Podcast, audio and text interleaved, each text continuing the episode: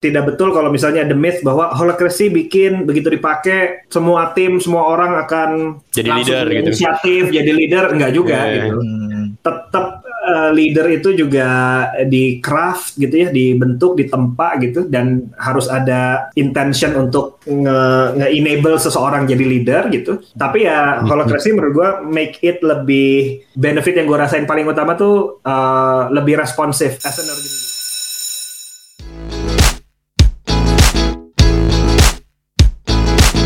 malam ini kita mau mau bahas sebenarnya ini lanjutan dari episode sebelumnya di mana kita ngomongin gimana sih eh, di apa namanya jadi leader yang baru gitu kan. Nah terus ternyata eh, kemarin tuh kalau nggak salah Aji sempat mention kalau kalau dulu itu namanya leader leader itu eh, yang karismatik terus sekarang jadinya kolektif. Nah sebenarnya ada lagi nih gaya kepemimpinan baru. Saska nih kayaknya bakal lebih bagus untuk bisa sharing lebih banyak gitu ke ke teman-teman semua gitu. Mungkin kenalan dulu kali ya. Halo semua nih, eh, thank you udah di udah diundang. Eh, salam kenal, nama gua Saska. Eh, nama lengkapnya Seterhan Akbar dan eh, background gua adalah gua co-foundernya Laptek Indi bareng sama Didit juga gitu dan eh, saya sama Didit sudah eh, mempraktekkan holacracy eh, dan menggunakannya secara berantakan juga gitu ya at some point gitu Eh, dan hopefully di kesempatan malam ini jadi bisa ya sharing kali ya, sharing-sharing pengalaman pakainya dan mungkin diskusi atau menjawab uh, pertanyaan-pertanyaan yang jadi general gitu. Nanti bisa jadi ngobrol aja sih. Labtech ini sendiri fokusnya sebenarnya kita di end-to-end product development consultant, tapi kami juga ngedevelop uh, semacam uh, product development platform gitu ya. Jadi kita nge-outsource kerjaannya ke talent-talent freelance dan missionnya banyak beririsan banget sama deep tech juga gitu soal ikut kontribusi ke ekosistem tech talent di Indonesia dan uh, pendekatannya mungkin banyak eksperimen-eksperimen yang seru-seru lah. Nah, itu nanti bisa Mhm. jadi another topic. Eh, menarik banget deh diskusi eh, hari ini gitu ya. Mungkin walau kita tadi kayak kata eh, Pau bilang gitu kan, sebenarnya kan kalau dulu itu kepemimpinan itu kan modelnya top down gitu ya. Jadi kayak yang tadi yang, yang Pau bilang charismatic leader gitu. Jadi kayaknya pemimpin itu kayak dapat wahyu gitu kan, kayak paling ngerti semuanya gitu. Terus yang kayak informasi itu terpusat gitu kan. Biasanya kan informasi eh, terpusat di di atas gitu kan. Nah, kalau sekarang kan eh, tipe-tipe kepemimpinannya lebih yang eh, bottom up gitu ya, yang lebih kolektif, eh, justru membuat eh, kepemimpinan yang bisa mengeluarkan potensi terbaik dari timnya gitu kan. Jadi leadernya itu justru leader yang kayak gitu gitu ya, Sas. Jadi mungkin nanti kita eh, akan lebih banyak ngobrol ke situ kali ya. Jadi biar kita juga up to date nih sebenarnya ke kepemimpinan yang akan datang atau kepemimpinan saat ini dan masa depan itu seperti apa sih gitu. Jadi mungkin Ya, ya. kayaknya masih banyak ya kalau di Indonesia itu yang tipe kepemimpinannya top down gitu kan, kayak eh, nyuruh-nyuruh doang gitu. Terus kayak yang paling ngerti semuanya gitu. Tapi padahal eh, kepemimpinan model itu udah udah kuno gitu kan. Eh, Saska, lo kan juga apa ya pakar tadi kalau kata Pau atau lo kalau nggak nggak bisa dibilang pakar, lo itu orang yang suka banyak mengulik gitu kan sistem-sistem Iya. eh, kepemimpinan gitu. Nah mungkin bisa kita Ya, start ya. dari situ dulu deh. Mungkin gue coba agak nyambungin sama cerita bagaimana gue kemudian mengadopsi holacracy kali ya, karena poinnya Hmm. agak nyambung sama tadi soal kepemimpinan. Jadi Hmm. sebenarnya awalnya di Labtech ini mulai adopsi holacracy itu dari 2017. Jadi sebelumnya memang udah baca, pernah Hmm. pernah lihat apa TED Talk-nya gitu ya si Brian Robertson cerita tentang si holacracy sebagai cara baru gitu uh, mengorganize uh, group of people. Ya penasaran aja cuman jadi bookmark dan ditonton dan oh oke oke menarik nih gitu. Tapi baru relevan itu waktu mau nyobain waktu 2017 jadi 2017 itu Laptek dalam posisi uh, growing uh, walaupun kita kan bootstrapping ya jadi growingnya uh, apa namanya lebih organik gitu. Grow ini gue ngalamin challenge di uh, proses scaling di mana uh, gue mulai merasa bahwa sebagai leader agak kok gue masih harus turun-turun lagi ya ke dalam proses-proses decision making gitu ke bagian-bagian yang teknis ke bagian-bagian yang uh, gue expect udah bisa di solve sama teman-teman turns out masih butuh ketemu gua nih, masih butuh arahan, masih butuh apa namanya decision making dari gua gitu. Maka gue mikir, wah ini kayaknya case yang tepat deh buat model yang dijanjikan oleh si uh, yang bikin holacracy gitu kan Brian Robertson. Self managing suka dipromot juga katanya apa managerless organization gitu ya walaupun nggak necessarily true juga ada myth mythnya juga. Tapi intinya memang tidak ada manager in terms of uh, definisi umum tentang manajer kali ya, uh, supervisor, someone yang kita report to dan itu kita bergantung sama dia dan seterusnya gitu. Jadi it's a very different beast gitu uh, cara berorganisasinya. Nah itu mulai di situ sebenarnya gue mulai cobain pakai holokrasi dan memang long story short yang gue 2017 belum waktu pertama kali nyobain sih nggak ada gurunya juga nggak ada nanya-nanya ya cobain hmm. praktekin aja sotoy aja makainya gimana gitu kan berapa ya enam bulan pertama gitu tiga bulan pertama pakai holokrasi nggak ada benefit yang sebagaimana dijanjikan sih maksudnya jadi iya. orang-orang yeah. jadi lebih berdaya segala macam nggak juga gitu tapi nggak ada belum ada dampaknya nggak ada dampaknya waktu gue uluk lagi kenapa ya? Kok ini bohong nih yang jualan holokrasi ini? Ternyata beberapa hal yang gue miss adalah lo, uh, lo datang ke yang jualan? Pak gimana pak ini gitu ya? Iya makanya nggak ada SLA-nya waktu itu gue nggak bisa nuntut. Yang ternyata gue temukan meleset atau gue mengadopsinya kurang bener adalah uh, gue nggak menerapkan beberapa istilahnya apa ya ritme-ritme atau ritual-ritual holokrasi yang supposedly dilakukan tuh nggak kita lakukan. Salah satunya hmm. ada hmm. tactical meeting gitu ya. Ada proses lain namanya governance meeting gitu. Dan ternyata ya mungkin uh, boleh dibilang si tactical dan governance ini salah satu apa ya tangible actions yang ngedefine organisasi itu uh, eh, self managing atau enggak gitu. Karena nanti gue bisa cerita detail lah teknisnya. Tapi dua hal itu salah satu yang yang gue rasa uh, makes a big difference gitu dan uh, balik lagi ke kepemimpinan nah gue menemukan sejak pakai holokrasi sebenarnya ini juga gue udah pakai di tahun ketiga nih Ji. Uh, eh tahun keempat hmm. sorry pakai holokrasi gitu ya dan secara kekafahan kita coba pakai holokrasi gitu ya mungkin kita ini iterasi ketiga gitu. Uh, so far ini udah berjalan ya uh, hampir dua tahun lah ya gitu. Gua merasa kemudian leadership quality itu tetap perlu ada tapi it's a different hmm. kind of leadership gitu loh. Jadi tidak betul kalau misalnya the myth bahwa holacracy bikin begitu dipakai semua tim, semua orang akan jadi leader gitu. Inisiatif, jadi leader enggak juga yeah. gitu. Hmm. Tetap uh, leader itu juga di craft gitu ya, dibentuk, ditempa gitu dan harus ada intention untuk nge-enable nge seseorang jadi leader gitu. Tapi ya holokrasi menurut gua make it lebih benefit yang gua rasain paling utama tuh uh, lebih responsif as an organization kita bisa jauh lebih responsif karena kita secara konsisten, secara persisten selalu sense and respond, sense and respond. Jadi modelnya tuh beneran kayak apa ya sebagai human being aja kan kita uh, apa ya bisa ngesense uh, secara real time gitu ya bukan sekedar punya forecast planning panjang lalu eksekusi lalu dievaluasi di quarter berapa gitu beneran ada ritmenya gitu loh jadi jadi kayak living organism gitu in a way ya metaforanya gitu hmm. Hmm. Waduh, ini gue dengerinnya sampai tahan napas gue. Ini berat juga pembicaranya. Apa lu ini lu tahan napas ngapain? Apa ini? Apa ini? Kayaknya gue bentar lagi turun jadi audiens aja nih gue. Uh, gue nonton dari YouTube aja lah.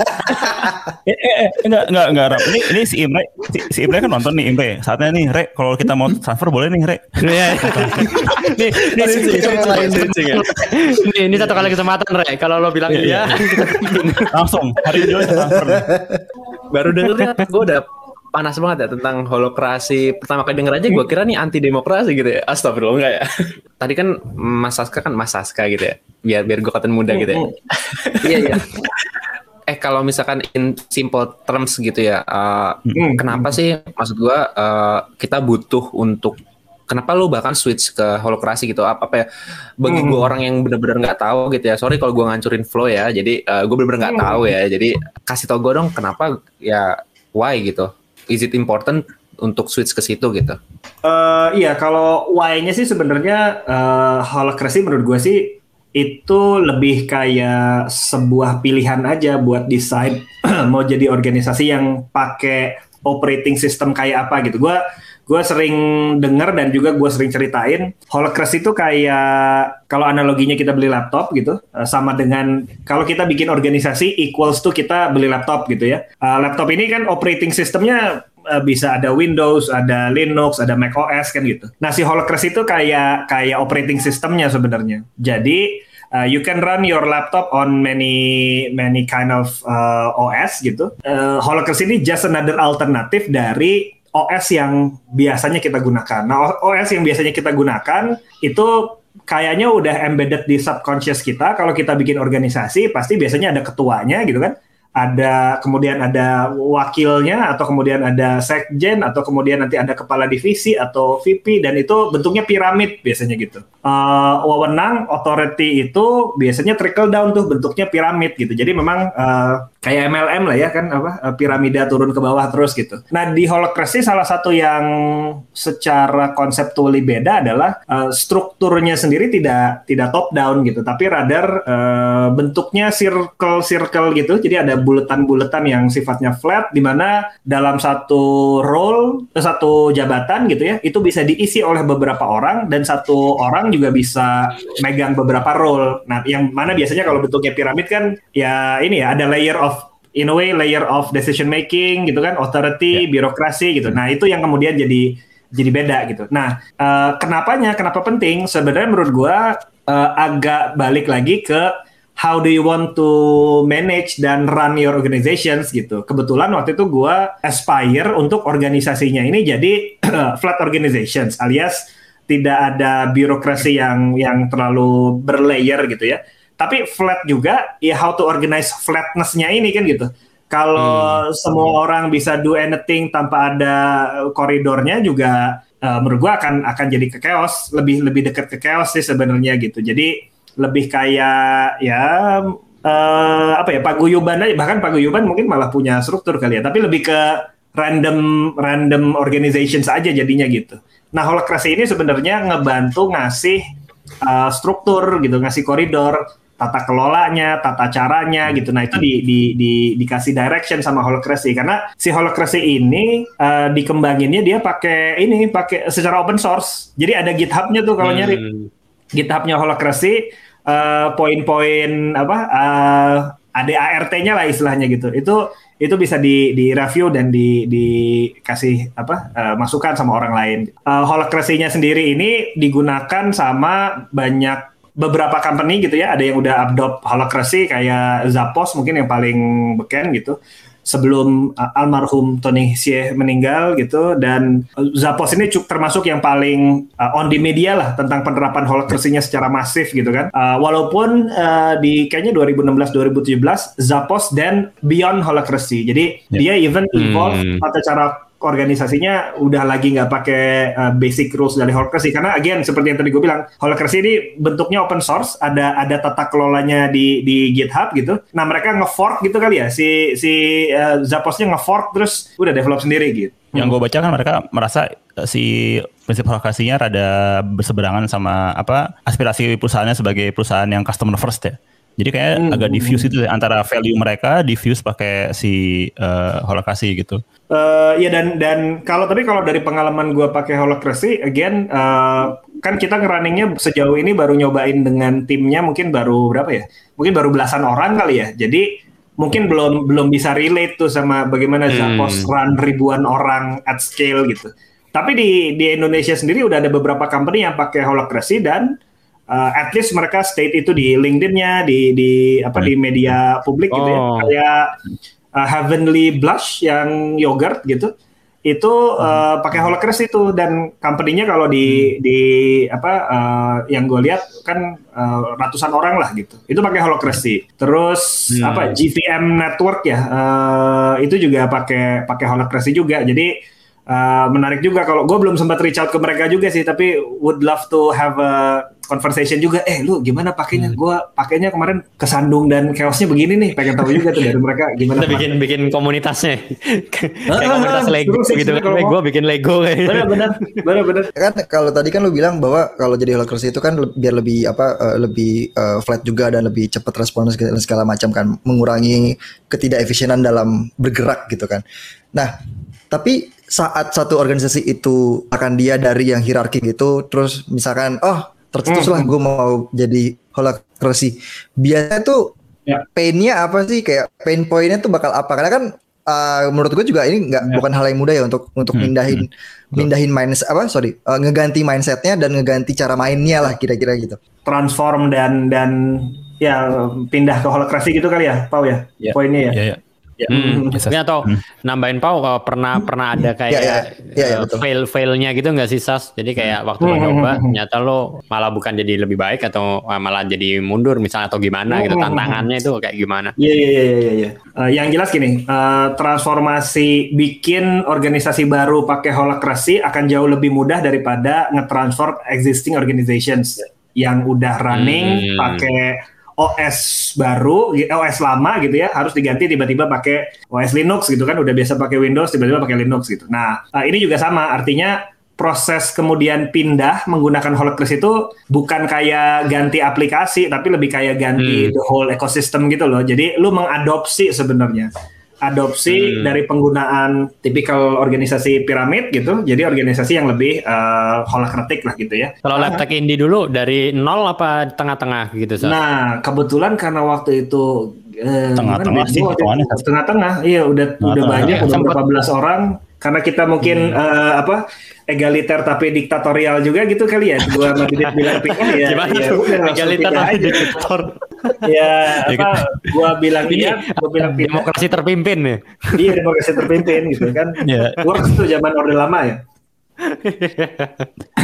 ya gitu, maksudnya eh, yang kita rasain sih waktu kita pindah itu memang langsung dari berapa belas orang. Tapi justru itu tadi Ya. waktu kita lakukan pertama kali itu makanya berat dan dan dan susah. Yang berujung 2017 kita tiba-tiba pakai holacracy, 2018 itu kita pakai holacracy tapi outcome ke company-nya malah waktu itu Laptek lagi dalam kondisi chaos tuh. Eh, kita malah hampir bubar, hampir abandon ship gitu. Holacracy berperan karena itu jadi day to day people interact tuh pakai framework holacracy. Tapi yang tidak ada di Laptek 2018 adalah leadership yang benar itu satu, strategi yang benar, terus eh, how kita eh, apa ya eh, eh, running the bottom line bisnisnya gitu. Justru malah gua ngerasa waktu itu yang terjadi holacracy itu malah agak agak distracting gitu karena kita jadi Betul, kebanyakan betul. meeting gitu kan Dit. kita jadi Iya, iya. tiap orang tuh bisa punya berapa role ya Kalau buat gambaran kan kalau di ini gua gambarin ya, tuh kelihatan apa kagak ya? Moga-moga kelihatan ya. Kalau kasih itu bentuknya tuh kayak gini nih,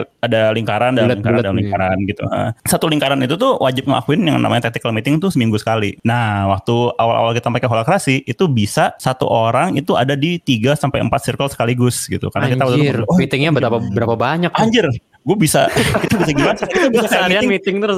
seharian meeting terus itu bener-bener super super counterproduktif ya sampai mungkin meeting yang ketiga kita udah yang ya ini udah kayak meeting rasa ya udah yang penting udah meeting gitu nah itu bener-bener ini sih bener-bener menghambat gitu Ya kalau berdua karena kita kita terlalu kreatif dan terlalu excited sama ngedefine role dan accountability. Jadi kayak wah semua satu sisi kita responsif gitu ya. Oh ini harus ada ininya, oh ini harus ada ininya. Tapi malah jadi terlalu sibuk nge-customize desktop lu gitu loh. ya, ya, Nge-customize ya, ya. desktop Linux lo, tapi ngerjain project lain jadi nggak kelar-kelar gitu. betul betul betul betul dan apa sebenarnya kan diharapkan model model lokasi ini kan modelnya setiap orang tuh punya ownership sama perusahaannya juga gitu kan punya rasa memiliki gitu Hmm. Nah yang waktu itu kejadian adalah kita semua holokrasi tapi tetap semuanya balik ke Saska lagi gitu. Jadi tetap aja Saska lagi, sibuk lagi, sibuk lagi gitu. Jadi mah nggak nggak ya itu tadi jadi holokrasi rasa hierarkial gitu. A- a- Ya. Akhirnya ya emang jadi backfire gitu. Lumayan lumayan sih waktu itu backfire-nya. Tapi benernya kalau Painful. kalau holocracy itu emang eh, gua nggak tahu bentuk organisasinya itu nggak ada CEO COO-nya gitu atau gimana sih? Jadi kayak semuanya Hmm. eh, kalau hierarki kan kayak ada senior manager, VP, habis itu si si level CEO gitu kan. Hmm. Nah kalau holocracy itu nggak ada gitu levelnya atau? Sebenarnya kalau layer tetap ada ya, maksudnya hierarki sebenarnya tetap ada. Eh, cuman yang Hmm. beda tuh sebenarnya masalah ini eh, accountabilities. Jadi kalau di dalam holokrasi eh, sebuah role atau sebuah jabatan itu dia harus clear secara eksplisit tertulis purpose-nya apa, eh, domain yang jadi wewenang prerogatifnya dia apa, accountabilities-nya apa. Dan ketiga hal ini, ini bukan sesuatu yang set in stone. Selalu bisa kita Oh. update, kita lengkapin, Jadi, kita tambahin gitu. Bisa aja di situnya gitu ya.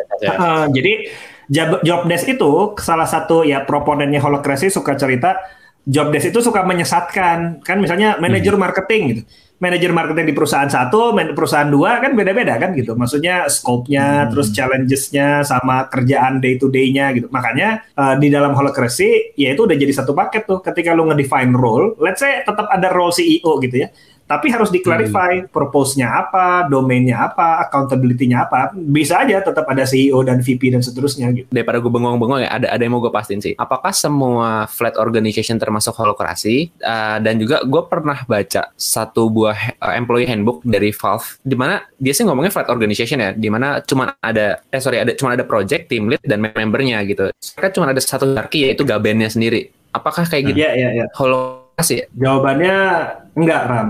Seingat gue justru disebutnya kalau di Valve itu apa ya kabal gitu loh. Jadi lebih kayak kabal kayak ya kayak struktur di game gitu. Beneran ada ada. Tapi in a way itu salah satu implementasi sales management karena seingat gue kalau di Valve itu bahkan mereka ngatur mejanya itu ada rodanya, lu bisa pindah ke mana pun. Terus kalau ada satu lagi ngerjain project game apa, everyone bisa join dan yang punya game ini boleh tanda kutip nge-pitch ke temannya yang lain supaya eh lu pindah ke tempat gue deh, game gue lebih banyak tractionnya nih modelnya Iya, gitu. iya, gitu. bener, lebih, bener, bener. lebih chaotic gitu. Dan itu bukan holacracy karena iya. kalau holacracy itu justru ada ada tata tertibnya, ada ada tata kelola melakukan meetingnya gimana, ada ada rules-nya gitu. Eh, si governance meeting yang tadi gue mention itu di holacracy itu meeting yang bisa dilakukan at least sebulan sekali buat eh, mereview dan mengadjust struktur. Jadi kalau perusahaan biasa gitu ya, struktur itu berubah mungkin setiap strategic meeting setahun sekali atau tiap tiga tahun gitu. Di holacracy, role accountability bisa nambah, bisa kurang. Itu setiap sebulan sekali at least akan direview. Ini masih relevan nggak nih ada role ini? Jangan-jangan udah nggak usah ada gitu. Atau sebaliknya, eh kita ada uh, vertical baru nih yang bisa di approach. Gimana kalau kita bikin ada role khusus AE buat uh, atau project manager buat vertikal yang ini misalnya gitu. Nah itu bisa langsung di setup gitu. Dan yang menurut gua kece adalah proses setupnya itu ada caranya yang memastikan bahwa ketika ini dimunculkan role baru, everyone on the same page gitu. Nggak tiba-tiba bosnya bikin role baru tapi yang lain, hah apa itu? Kenapa Hmm. tiba-tiba ada ad Bedanya di ada situ baru ya. gitu. Hmm. Mhm. Ya, ya, ya. Eh, tapi se- eh, se- eh, decision makingnya di siapa kalau kayak gitu? Nah, di holacracy itu di di eh, keywordnya balik lagi sensing sama responding. Jadi di dalam holacracy, di dalam tactical meeting yang mingguan itu, everyone boleh me, istilahnya raising tension. Jadi lo mau mau jabatan lo apa pun, gaji lo berapapun gitu ya, lo boleh raising tension. Tension ini artinya sesuatu yang lo rasa, wah idealnya harusnya begini nih, tapi kok gue ngelihat kenyataannya nggak gitu gitu ya. Nah, ketika lo raise tension, nah itu nanti bisa diproses tuh, eh, either itu jadi action buat project tertentu atau jadi governance item istilahnya, alias wah ini kita harus nambah role baru atau kita harus melakukan perubahan struktur. Nah itu semua orang di dalam tactical meeting itu dikasih hak yang sama buat boleh ngajuin tension gitu. Nah masalah tension itu nanti dijadiin atau enggak, ya dengan diproses di tactical meeting dan governance meeting itu jadi ada aspek demokrasinya sebenarnya. Jadi justru malah nggak bertentangan sama demokrasi, justru malah menurut gua in a way ini kayak Loh, kok gue eh, sih yang, di, ya. yang dibilang eh tadi yang yang anti Kan lo yang demokrasi mention yang- tadi. yang- Iya, tadi Oh, dia yang jadi- masalah. Kan anda yang Iya. kan anda yang anti kan demokrasi. live. Kita kan kita pro demokrasi. ya jangan eh ngaco ngaco cari harga mati. Gua lagi. Nggak, tapi memang si pe- pe- istilah holokrasi memang tanda kutip disetarain sama krasinya demokrasi. Jadi sama-sama cara governing gitu ya. Tapi kalau holokrasi kan dari kata holon gitu ya. Apa holon tuh apa sih bahasa Yunani juga sih buat ngegambarin Bakery ya bakery. apa namanya?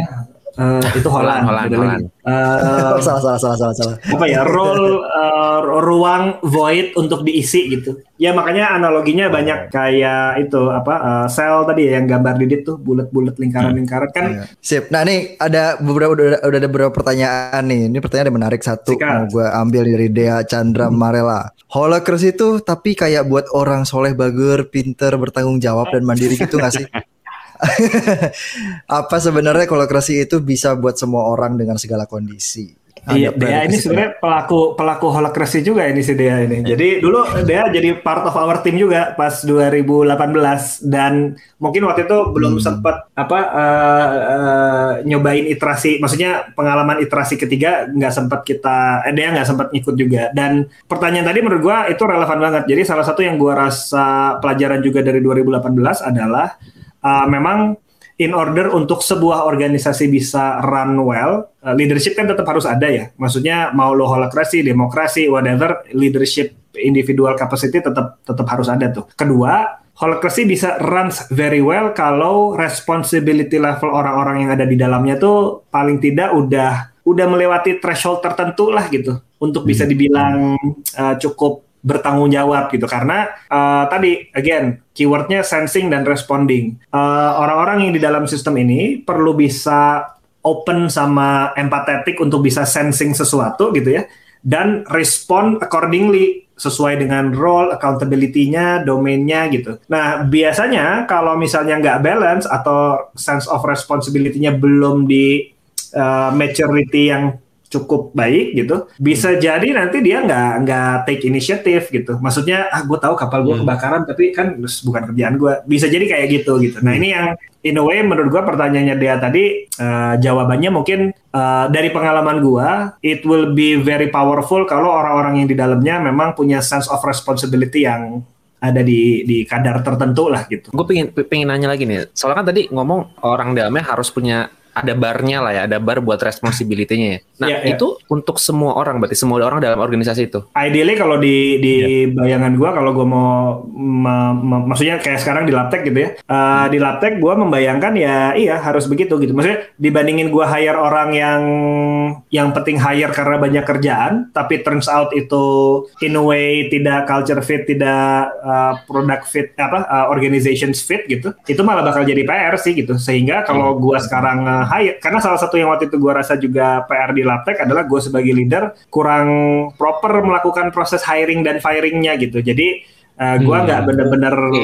being honest sama company kita lagi butuh apa sih? Can we truly afford hiring people gitu ya? Dulu gue nggak nggak nggak nggak cukup pinter lah melakukan itu gitu. Bahkan sampai Nah, firing makanya ya. oh, dan firing itu menurut gue susah sih. Maksudnya eh, itu hal yang sangat penting. eh, tapi dulu gue belum bisa melakukan itu dengan baik gitu. Dan Hmm. di Holacracy sendiri eh, tata cara eh, Holacracy itu cuma ngasih OS, tapi the way HR works di Holacracy, polisinya, kebijakannya, kebijakan gajian segala macam itu bisa lu customize. Ibaratnya kayak bikin app, lu bisa bikin your own app di di di Linux lu ini di di your custom desktop ini gitu. Dan itu eh, toolsnya it's in your hand, ada editornya gitu. Lu mau bikin polisinya eh, semua orang gajinya sama, mau bikin ada uh, algoritmes gaji manajer nggak boleh tiga kali lebih tinggi daripada bawahan, eh, gitu-gitu bisa diatur gitu. Dalam policy holacracy ada cara untuk akomodir uh, penyusunan itu gitu.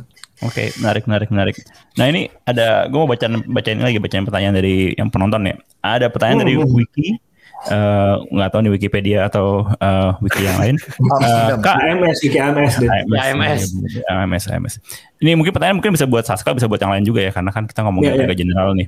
Gimana kita Hmm. sebagai pemimpin sebuah organisasi, tapi sebelumnya belum pernah terjun ke organisasi Belum itu? pernah apa pernah? Belum, belum pernah, belum pernah. Tadi di bawahnya dia Oh. agak kasih tanda bintang Nih. gitu. Oh oke oke. Secara umum saja pengetahuan tentang organisasi, organisasi, organisasi itu, jadi masih awam sebenarnya gitu. Ini Oh. nggak tahu, Sas. mungkin lo mau cerita Sas yang soal lo di IA ITB kemarin itu kan Oh juga. iya benar. Woi, Iya iya iya. iya. Eh, jadi buat informasi tambahan teman-teman. langsung Didit langsung banget ya. Oh, ini pas gue baca pertanyaannya, wah ini apa ya? Banget. postmortem, Iya, iya, evaluation gitu maksudnya. ini, ini kayaknya kayaknya salah satu ini ya pendukung dari pasangan nomor eh. Eh, jadi buat konteks, eh gue kemarin ikut pemilihan ketua IA ITB eh, alma mater gue gitu dan apa eh, yang gue bawa adalah eh, misinya adalah membuat IA ITB menjadi agile dan modern gitu. Dan yang gue ulang-ulang dalam kampanye gue adalah ya udah IA ITB kita bikin jadi holokrasi gitu. Cara baru berorganisasinya pakai holokrasi. Dan memang straightforward gue tarik ke holokrasi ya maksudnya bukan secara konseptual tapi beneran kayak udahlah pakai holokrasi aja bentuknya gitu. Uh, will it work or not ya nggak tahu juga, tapi uh, gue aim untuk melakukan itu. Nah itu case-nya mungkin mirip seperti yang tadi ditanyain Wiki ya, maksudnya gue nggak pernah aktif di IITB sebelumnya, uh, gue nggak pernah ikut yang begitu-begituan sebelumnya. Waktu itu turns out uh, gue terlibat dan gue even run my team ses gitu pakai pendekatan holokrasi gitu. Walaupun secara kekafahan pakai holokrasinya masih masih minim banget orang namanya. Waktu tiga bulan tiba-tiba harus kampanye harus apa segala macam. Jadi agak agak organik lah. Tapi kita jalan itu tactical meeting kita ada struktur holokrasinya kita bikin gitu ya. Jadi kita mencoba lah mengkonsistenkan itu. Nah itu pernah dilakukan dan pengalaman gua itu itu waktu itu menurut gua cukup berhasil ya relatively walaupun strukturnya chaos tapi outcome yang dicapai cukup berhasil karena nah ini even mau strukturnya apa pun, kalau orang-orangnya punya kejelasan peran gitu, uh, terus purpose-nya apa, big picture-nya apa, kalau itu bisa dikomunikasiin, turns out itu bisa works gitu. In a way kita mengorganize berapa ya, 800-an volunteer gitu, pakai pendekatan-pendekatan circle-circle kayak gitu gitu. Dan itu salah satunya di enable karena kita pakai pendekatan holacracy. Walaupun secara teknis nggak nggak rapi ya, maksudnya pakai holacracy-nya, tapi yang beda dari mungkin tim sos yang lain adalah di pendekatan tim sos kita kemarin semua kita value-nya percaya everyone is an expert. Lu yang ngerti anak ITB jurusan teknik minyak tapi lu sekarang di bidang uh, personal finance gitu ya punya interest di bidang itu gitu. Uh, langsung ngumpul tuh sama sama komunitas-komunitas yang punya interest itu juga terus bikin diskusi dan itu udah self managing self management gitu. Dan itu works uh, di di case yang yang kemarin gitu. Tapi ya apa namanya kerapihan penggunaan holacracy-nya sih itu agak agak PR gitu sehingga kalau get back ke pertanyaannya Wiki tadi apa yang kalimat tanyanya kalau belum pernah masuk ke situ iya belum pernah aktif di situ kita gimana masuk ke kita pengen pengen memimpin sebuah yeah, yeah, sebuah yeah, yeah. kita Oh, kita oke, baru oke, masuk oke. situ gitu. Iya, iya, iya. Kalau kalau secara umum bukan ngomongin holacracy ya, menurut gua karena yang lu lakukan itu adalah leading the people in that organizations, ya harus tahu betul oh, siapa orang-orangnya, uh, what are their interest gitu. Karena uh, terlepas dari urusan strukturnya, menurut gua organisasi itu digerakkan sama irisan kepentingan gitu. betul Kepentingan Hmm. tiap-tiap orangnya yang beririsan gitu. Bukan sekedar gua sebagai pemimpin punya visi, kalian juga percaya visi gua kan? Nggak gitu gitu. Tapi rather sebagaimana One Piece di chapter 100. Nah, kalau buka nih read onepiece.com gitu. Nanti ada tuh adegan bahwa si siapa si masing-masing krunya tuh naruh kakinya terus nge-state, "Oh, gua mimpinya mau ah Zoro jadi pendekar pedang terkuat, si uh, Usopp jadi pemberani, Nami gambar peta dunia gitu." Tapi poinnya mereka ikut kapalnya si Pirate Luffy yang mau jadi Pirate King bukan karena mereka setuju sama dreamnya Luffy, tapi lebih ke kalau gue ikut kapal ini, my dream juga akan tercapai. Maka Hmm. balik lagi ke pertanyaan Wiki, kalau lo mau nge-lead people, pertanyaannya adalah apa irisan kepentingan antara your dream dengan your dream as a Hmm. leader dengan other people yang ada di kapal itu gitu. Ya ya ya. Gue gua gua sepakat sih sama Saska sih karena kan eh, leader itu kan sebenarnya eh, dia pengumpul daya ya. Jadi sebenarnya kayak eh, tadi Sa- Saska gitu ya, bukan dia punya eh, misi besar. Sedangkan buat IITB itu sebenarnya tiap-tiap orang di IITB misalnya gitu ya, itu kan punya dayanya masing-masing gitu. Betul. Jadi misalnya Didit mau ngerubah apa, siapa mau ngerubah apa, dia punya daya masing-masing gitu. Nah, si pemimpin ini tuh yang menyatukan dayanya itu semua jadi satu daya yang lebih besar lagi gitu kan. Yang akhirnya bisa bisa uh, merubah lebih besar lagi gitu ya, uh, Sas ya. Jadi kalau gue boleh nambahin sih, Ya, memang kalau ngelit ngelit organisasi baru itu yang pertama harus kita tahu uh, sebenarnya misi dari organisasinya apa sih dan misi tiap orangnya apa gitu. Jadi kita memang ketika baru masuk jangan petentang-petenteng kayak paling ngerti gitu ya. Jadi kayak kita posisikan diri as learner dulu gitu. Betul betul. Kita belajar belajar dari tim, habis itu apa yang penting buat mereka. Misalnya di tim ini gitu ya, apa sih yang penting buat Rama gitu? Apa sih yang bikin Didit kecewa gitu? Apa sih yang bikin Pau bahagia? Nah, akhirnya dari situ kelihatan tuh, oh dayanya mereka ini tuh untuk satu value apa. Nah, berarti gua sebagai leadernya ya tugasnya mengumpulkan itu. Gua punya misi apa ya yang bisa menyatukan dayanya mereka semua. Gitu sih mungkin Ya, tambahan ya. dari Ya ya. dari gua. Tapi gue gua, gua setuju sih kalau kalau soal tadi poin apa mesti tahu misinya ya kan kita kalau masuk kita mesti Hmm. misi gitu. Assalamualaikum Itu, gitu. itu permisi, Dit. itu permisi itu. Anjir gue Ya, udah, gue dengernya udah serius. Wah ini Didit nih. Ini ada Oh, itu yang nanya cuman, beneran cuman jokes doang, Dit. Gue pikir itu jokes pembuka. Udah, itu doang. ada- Oh, enggak, enggak. Kita udah nungguin. Iya, iya, iya, iya. Nungguin. Ini anti klimaks ini nih, anti klimaks. maaf maaf maaf.